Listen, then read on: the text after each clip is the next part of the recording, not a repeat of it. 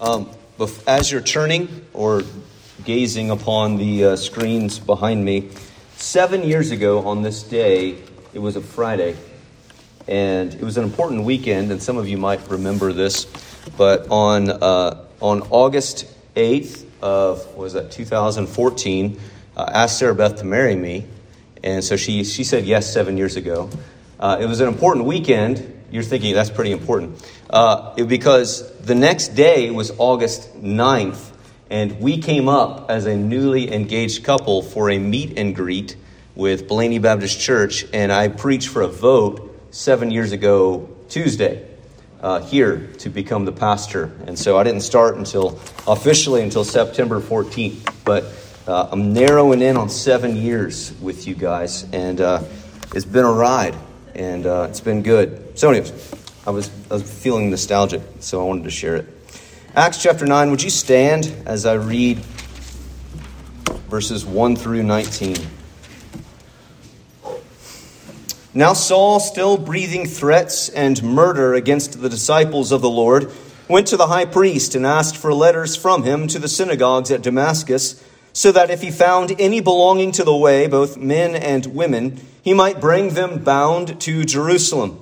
As he was traveling, it happened that as he was approaching Damascus, and suddenly a light from heaven flashed around him. And he fell to the ground and heard a voice saying to him, Saul, Saul, why are you persecuting me? And he said, Who are you, Lord? And he said, I am Jesus, whom you are persecuting. But get up and enter the city, and it will be told you what you must do. The men who traveled with him stood speechless, hearing the voice, but seeing no one. Saul got up from the ground, and through his, though his eyes were open, he could see nothing. And leading him by the hand, they brought him into Damascus. And he was three, he was three days without sight, and neither ate nor drank. Now there was a disciple at Damascus named Ananias, and the Lord said to him in a vision, Ananias. And he said to him, Here I am, Lord. And the Lord said to him, Get up and go to the street called Straight and inquire at the house of Judas for a man from Tarsus named Saul, for he is praying. And he has seen in a vision a man named Ananias come in and lay his hands on him, so that he might regain his sight. But Ananias answered, Lord, I have heard from many about this man, how much harm he did to your saints at Jerusalem. And here he has authority from the chief priests to bind all who call on your name.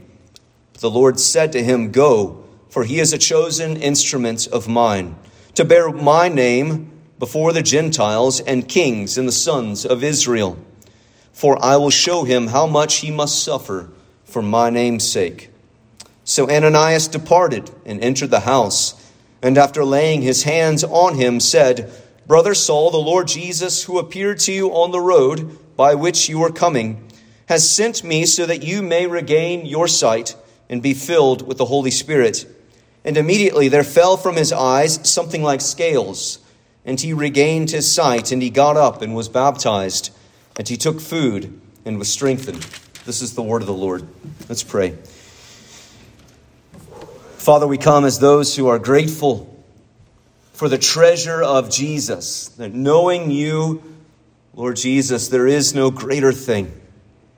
And we thank you that you have made yourself known to us, that you have won us to yourself, that you've paid our debt upon Golgotha's tree. Your blood ran, you died and gave your life, buried, but you rose. We trust you. We believe that in Christ we have the atoning sacrifice we have forgiveness. We have justification. We have righteousness and sanctification. We have glory to come. We are declared righteous today. We are adopted into your family. We have the gift and the seal of your Holy Spirit, Lord. We have been given every spiritual blessing in the heavenly places in Christ Jesus, all afforded to us because of what you did, your sacrifice and victory. So, Lord, would you help us? Give us eyes to see and ears to hear from you. That your word would come in the power of the Holy Spirit and accomplish your will. So, Father, I now pray that whatever proceeds from this mouth that is not of you would fall to the floor and remain unheard. For the grass withers and the flower fades, but the word of our God endures forever. Lord Jesus, you said, Heaven and earth may pass away, but your word will never pass away. So, Lord, would you speak? Father in heaven, speak. Lord, speak. Your children are listening. Have mercy in the name of Christ. Amen. You may be seated. So, we're continuing on in the book of Acts, this next chapter. Uh, the New Testament begins with the four Gospels and then it enters into Acts, which is the explosion of the early church. The book of Acts is written by Luke, a Gentile who also wrote the Gospel of Luke. And you can probably think about the Gospel in Luke and Acts as volume one and volume two that Luke records all that Jesus came to do and then every, everything that he began to do and teach in his gospel. And then he, he recounts how God the Holy Spirit is active and activates the early church in the book of Acts. He notes some shifts, but the Acts 1 8, remember, serves as the outline or even the thesis, maybe, of the whole book of Acts you will receive power and be my witnesses in Jerusalem, Judea, Samaria, and to the end of the earth, or to the uttermost parts of the earth. That the, the Holy Spirit is empowering the church to bring the gospel of Jesus Christ to, uh, to uh, uh, concentric circles, right? Jerusalem, Judea, Samaria, and to the ends of the earth. And we are still participating in that. We're still feeling the, the reverberations and the empowerment of Pentecost is still with us in the power of the Holy Spirit. But there's a, a key piece that needs to be recalled if we're going to understand how the nations are going to come and be subjected to Jesus by faith. And we see it typified or exampled, illustrated for us in the conversion of Saul of Tarsus. You might know him as the Apostle Paul. And it's don't think of it. Sometimes we think of Saul became Paul, like you know Jacob became Israel. Uh, it's probably not like that, but don't get too hung up on it. It's not as though he went from this anyway. So Saul of Tarsus is the one who is a a hardcore radical Pharisee. Um, he ha- he was there when Stephen, the first Christian martyr, was martyred. He was gathering the coats. He was approving of the execution. And now we learn as this persecution has erupted at the beginning of chapter 8, it has erupted in Jerusalem. It's propelled all of these Christians, except for the apostles, it's propelled them out into the surrounding areas and the surrounding nations. And that might be how Ananias arrives at Damascus. We don't know. But Paul, now seeking to imprison and enslave, judge, possibly condemn to death those who are the followers of the way, those who are followers of Jesus. He has papers to go to Damascus. And what we need to see that this is a passage that is the conversion of the apostle Paul. This is how Paul becomes a Christian. And there's something you need to know about it before we kind of press into it that Paul, his conversion and his commission from the Lord Jesus is unique because he's an apostle. Right? We, there, there aren't any other apostle Pauls running around today. Uh, that his conversion and his commission of what the Lord Jesus gave him to do. Paul is the author of 13 of our New Testament letters. There are 27 letters. He's, he's author, inspired by the Holy Spirit, of 13 of them. We don't have any more scripture writers, okay? So that's what I mean. His conversion is unique and his commission is unique. But what we have in Saul's conversion are, if you will, there's a template of the gospel he's going to preach. Paul is struck there on the road to Damascus by the, the, the vision of the resurrected, ascended Lord Jesus. And he is immediately by this bright light, he hears a sound, he hears the voice of Jesus, and he is struck blind, though his eyes are open. That in doing so, he becomes as those who are going to hear his gospel preached in the nations. He becomes a living example of those who are spiritually blind. You're thinking, Jacob, you made that up. You're reading it upon the text. Let's look. Acts chapter 26, Paul uses his, if you will, his testimony of his conversion three times, or it's mentioned three times in the book of Acts. You have it here in Acts chapter 9, you have it in Acts chapter 22, and then you have it again in Acts chapter 26. And I want to take you to Acts chapter 26, which was that our Bible reading today or yesterday? Tomorrow? Yeah, today. Thank you, back row. Uh, back row Baptist, thanks. Um, but Paul is giving his defense here in Acts chapter 26 before King Herod Agrippa. We're not going to get to everything that's happened up to this point, but there's a description here as he is describing this story to King Agrippa of his conversion and call. In verse 27, excuse me, verse 17 and 18, he's recounting to Agrippa what the Lord Jesus said to him. And he says, You're going to be rescuing you from Jewish people and from the Gentiles to whom I am sending you. So Jesus is sending Paul to the Gentiles. And notice verse 18, describing his mandate as Jesus, eh, the, the risen, ascended Lord, who appears to Paul on the road to Damascus. This is his commission. This is his call. This is what he's telling him to do to open their eyes so that they may turn from their darkness to light and from the dominion of Satan to God, that they may receive forgiveness of sins and an, inher- an inheritance among those who have been sanctified by faith in me.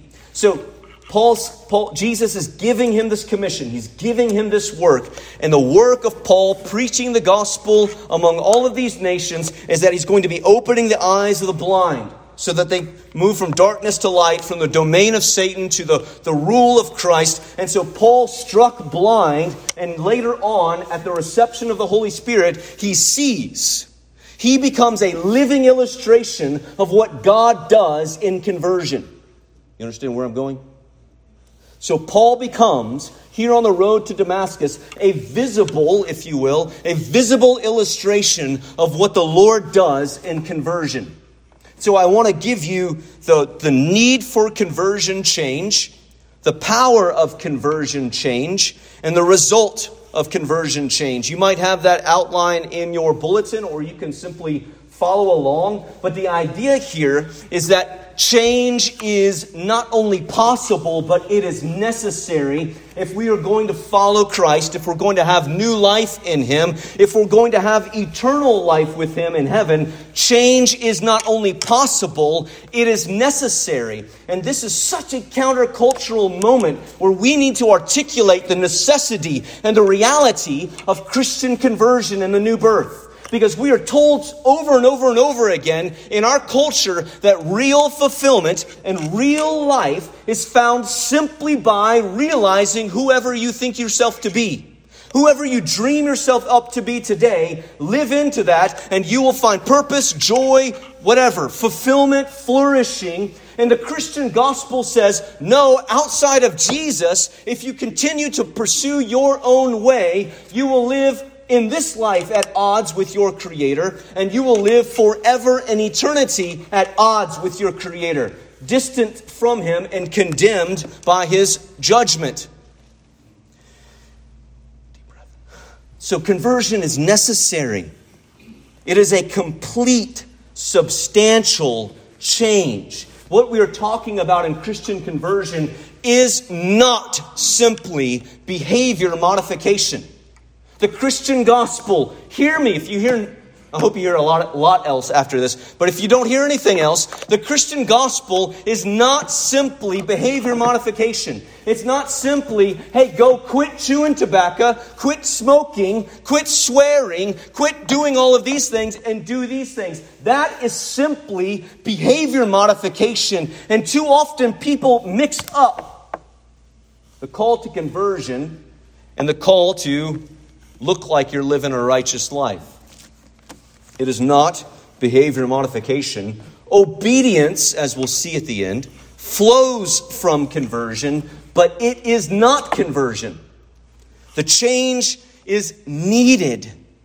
Why is the change needed? Here we have Saul in verses 1 and 2 who is still breathing threats and murder against disciples of the Lord. This is not just judgment. This is not just condemnation. He is not a magistrate. He is not a judge, but he is acting as one who is condemning Christians. And this is flowing, as Jesus says, elsewhere, that murder and accusations, all these things flow from the abundance of the heart. That we see here, despite Paul's righteous religious trappings, he is in fact a sinner in need of grace. He, in fact, has a rotten, hard, cold heart. So it is simultaneously possible for you to put on all of the religious garb, to look like a Christian, to look like a Pharisee, to look like a religious person, to look like a morally good person, while having a stone cold, dead heart to God. Your outward trappings can deceive not only yourself, but they can deceive other people. The conversion is needed because Paul has done everything humanly possible to be righteous before God, and he has failed. He has tried everything. He has been top shelf of the Pharisees. He's of the he's a Hebrew of the Hebrews. He says elsewhere, a Pharisee of Pharisees. He's trained by Gamaliel, who is this highfalutin Pharisee teacher. He's been trained up in the law of God, and yet his heart is cold and rotten. We need to recognize the need for conversion goes to the heart. We need heart change. We need mind change. We need our hearts changed. We need our wills changed. We need old to new. We need new life. So, we need three reasons that the need is necessary, that conversion change is the need.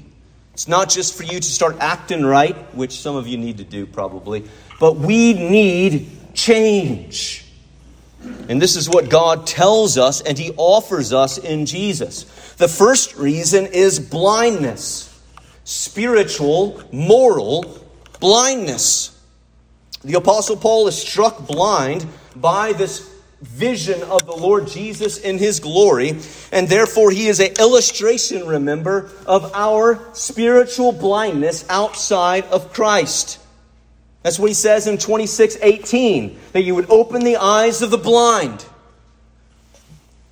Go with me, if you will, to 2 Corinthians chapter 4, verse 1 through 6.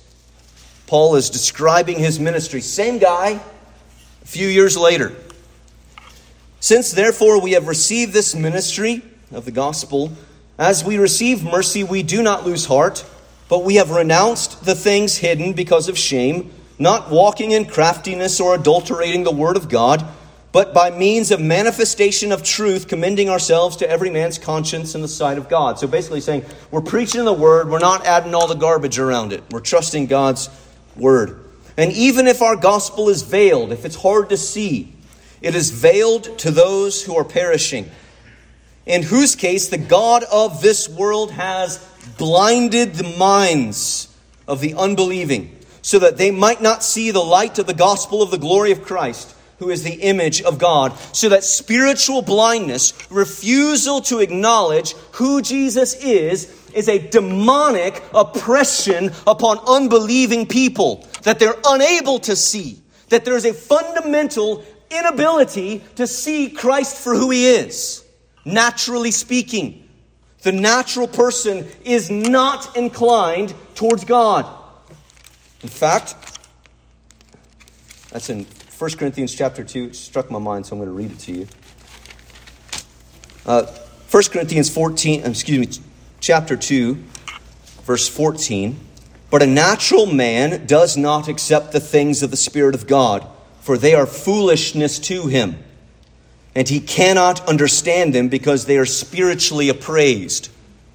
So there's a fundamental to the lost, unbelieving person, and if that's you here with all of your religious trappings and with all of your goodness you believe that you have, then you are unable to see the glory of Christ, not because you don't have enough evidence, not because you're not convinced enough, not because there's so many options and we don't know. You're, you, you cannot see Christ for who he is because you're, the God of this world, Satan himself, has blinded your eyes and you cannot see things that are spiritually appraised. You need new eyes.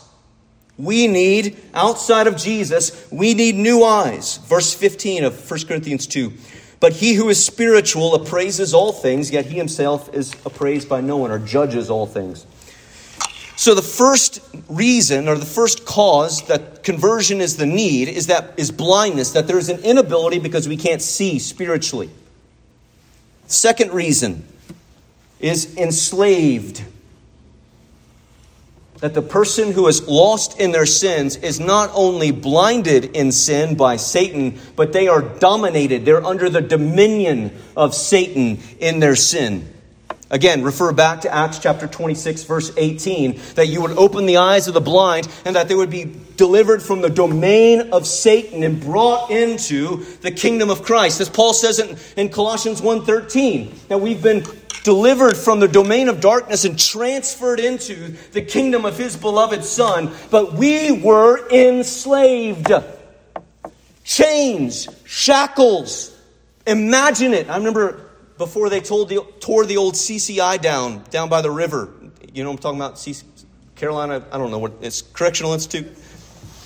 And, and it's seeing those cells. They were, I mean, they didn't feel much bigger than, than this with a little bed and the, I mean, it's just like a movie with the bars and a little tiny window looking out and the bars that would rattle shut. Dear one, if you are in your sins today, you remain imprisoned in your sin, alienated from God. You must understand your condition to understand your need.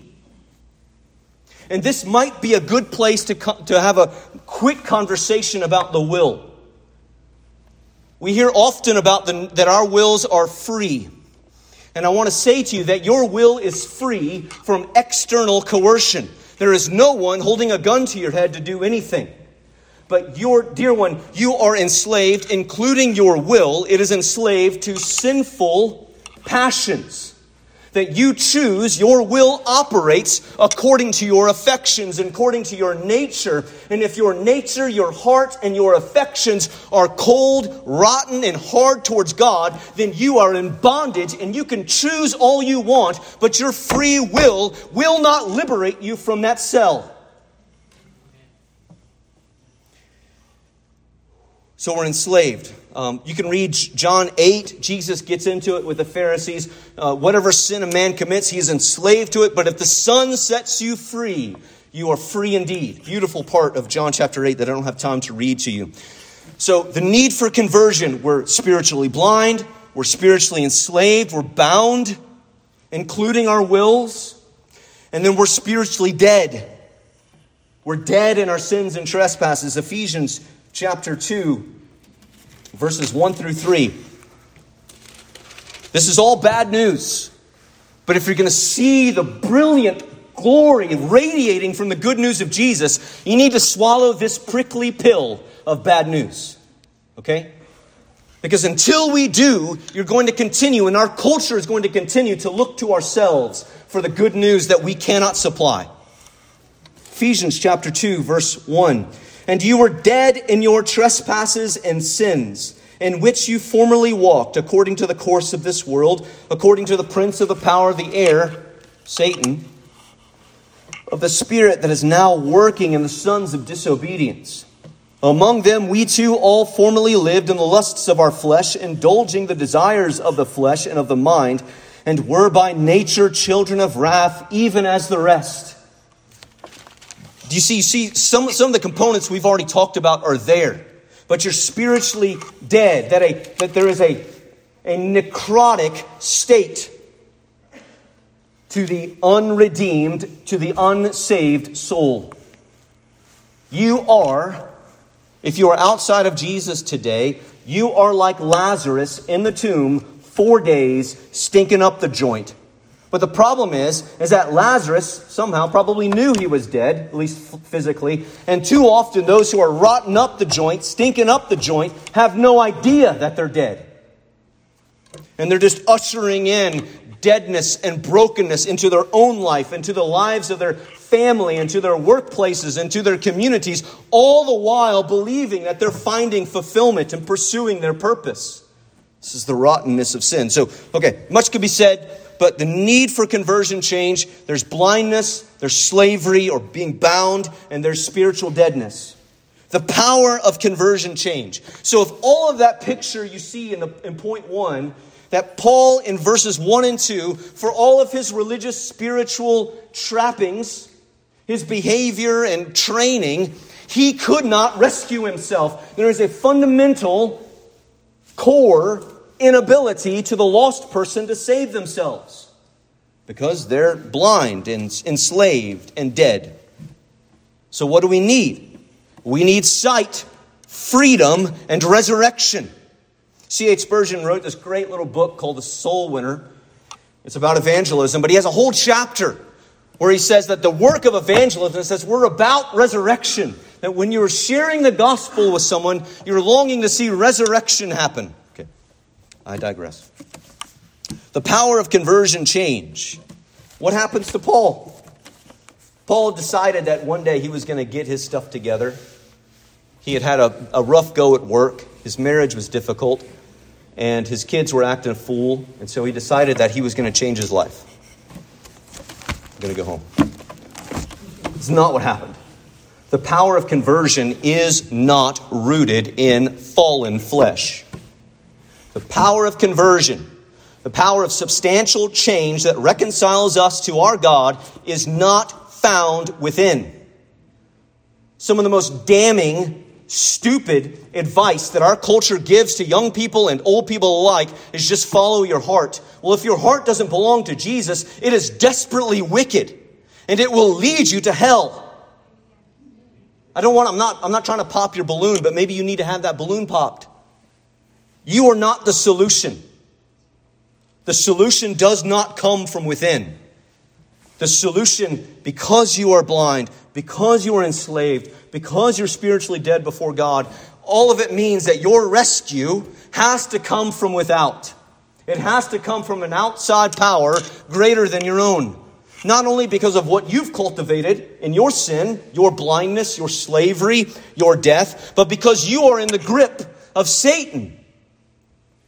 You know that story where Jesus is kind of enigmatic, where he talks about the stronger strong man, and no one raids the strong man's house unless he first binds the strong man. Well, dear ones, someone for someone to bind or tie up the strong man, you need a stronger man, and Jesus is the stronger man who binds Satan so that he may deliver his people as captives, liberate them from the grip of sin and Satan and death, and bring them home. So the outside power of conversion change is God. God is the one who does the converting. God is the one who does the changing. God is the one who, who brings sight to the blind. He brings freedom to the captives. First of all, the captives who are captive to Satan and captive to sin. And he's the one who resurrects the dead. He brings spiritual life today, and he brings eternal life when he raises our bodies from the grave. So just go back to Ephesians real quick, just to illustrate it. So I've read all the bad news, first three verses. First three verses. Verse 4. But What's the solution? We're children of wrath just like the rest. We're dead in our sins and trespasses, following the course of this world, following the prince of the power of the air, the spirit that's now at work in the sons of disobedience. What's the solution? But God, being rich in mercy with the great love with which He has loved us, He made us alive together with Christ. By grace you have been saved. Too often we think about the grace of God as some namby-pamby Q-tip, cotton puff movement of God. The grace of God is the conquering sword of Christ to deliver his people from the grip of sin, Satan, shame, guilt, and death. But God, being rich in mercy, he's, he's made us alive together with Jesus. He's raised us with Jesus. He's seated us with him in verse 6. So that, in verse 7, in the ages to come, he might show the surpassing riches of his grace and kindness toward us in Christ Jesus. The power is God's. So there is a particular exterior, exterior powerful movement of the Holy Spirit upon the soul of a person to make them alive. An exterior, powerful move of the Holy Spirit to make them alive. And this is regeneration. This is the new birth. John chapter 3, where Jesus says, You, you must be born again. And then he says, The Spirit blows wherever he wishes. The Spirit is the one who brings life. But that's not, that's not all there is to conversion. That is the passive part of it. The passive part of conversion is the regeneration, the new life that the Holy Spirit gives to the spiritually dead. That the, the summons of Jesus and his effectual call, come forth, Lazarus. That's what he says to the sin dead sinner. But regeneration is the movement of God toward the sinner, and conversion in repentance and faith is the movement of the sinner towards God. John Gill, the great Baptist theologian, who was, a, who was actually pastor of the same church as Spurgeon years before. You don't care, but I do. Um, he said this. He was one of the greatest Baptist theologians. Regeneration is the motion of God towards and upon the heart of a sinner. Conversion is the motion of a sinner towards God as expresses it, as, it, as, as this other guy expresses it. But so regeneration is this movement of God upon the heart of the sinner. Conversion is repentance and faith back towards God. You see what I'm saying? So, in the first part of that, you are passive. You are the swollen corpse on the, bot- the bottom of the lake who needs resurrection. The second part of that, you are an active participant saying, I'm going to leave my sin behind and I'm going to trust in what Christ has done. They go together to make up the powerful move of God to bring the dead to life. More to be said, but okay, let's move. Finally, so God is the power of conversion change. And if you're looking for some scriptures, go back to Acts 26 18, uh, Ephesians 2 that I read, 2 Thessalonians 2 13 and 14. James 1 8, by the, I love the New American Standard there, by the exertion of his will, he has caused us to be born again. Uh, in John chapter 1, verses 12 and 13, you see the power of conversion change is God. So finally, the result of conversion change. What does Paul end up doing? He is, comes to Damascus, he's blind, God raises up Ananias, who lays his hand, long story short, lays his hand on Paul. And what happens? The scales fall off. And he does what? He regains his sight, and he got up and was baptized. The reason, there's a reason scripture over and over again says, repent and be baptized, because baptism is part of the first step of obedience and following Jesus. This is why we baptize believers. That's another train that I'm not going to hop on, but we baptize believers because it says, Repent and be baptized. Paul, in obedience to Jesus and his command, is baptized in the name of the Father, Son, and Holy Spirit. And he took food and was strengthened. Then later on, I didn't read this part in verse 20. He's immediately proclaiming Jesus in the synagogue, saying, he is the Son of God. He immediately takes up the work that the Lord Jesus had given him. The result of conversion is obedience. The result of conversion is, among other things, like we're reconciled to God, we're justified before Him, we're adopted into His family. But practically in your life, you have been reconciled to God, you have been changed by the powerful working of His Holy Spirit, as Paul says in, in Romans chapter 5, verse 5, I think, where he pours out the love of the Holy Spirit into our hearts, that you've experienced that, so now you obey. Greg Bahnsen said that we are not saved by obedience, but we are saved unto obedience. Jesus said it like this in John chapter 14 that if you love me, you will keep my commandments. It should be anathema to us that there's a concept among us that one can accept Jesus as Savior and not have Him as Lord. It should be a foreign concept to us that someone could accept Jesus as Savior and never accept Him as Lord. Dear ones, if you never submit to the lordship of Jesus, you cannot claim him as your Savior. I'm not saying that we're not people in process, that we continue to wrestle with sin, we continue to repent and trust in what the finished work of Jesus on the cross. But if there's never that moment where you bend the knee and say, Jesus is Lord, you order my steps, then you need to reevaluate your conversion. You need to reevaluate where you are before the Lord. Because the end of that passage in Ephesians chapter 2, and this is the, I'm tying the thread at the end. There's a bow right here. That we are his workmanship, created in Christ Jesus for good works, which he created beforehand for us to work in, for us to walk in. So, Ephesians 2, you have this whole, you're dead, God makes you alive, He gives you all of these benefits in Jesus, and now you are His workmanship, His, his masterpiece, His poem, so that in your life, as you walk out, live out the things that Christ has for you to do, you demonstrate the glory of the God who has redeemed you. So, here's the reckoning. Have you been converted? Have you been substantially, powerfully tra- changed by the power of God? Have you heard? And usually, how God does this is that you hear the word, and the Spirit takes the word as an instrument and works upon the soul of the sinner. This is why we believe in preaching, because God has ordained it. Not just preaching like this, but communicating the gospel in verbal form.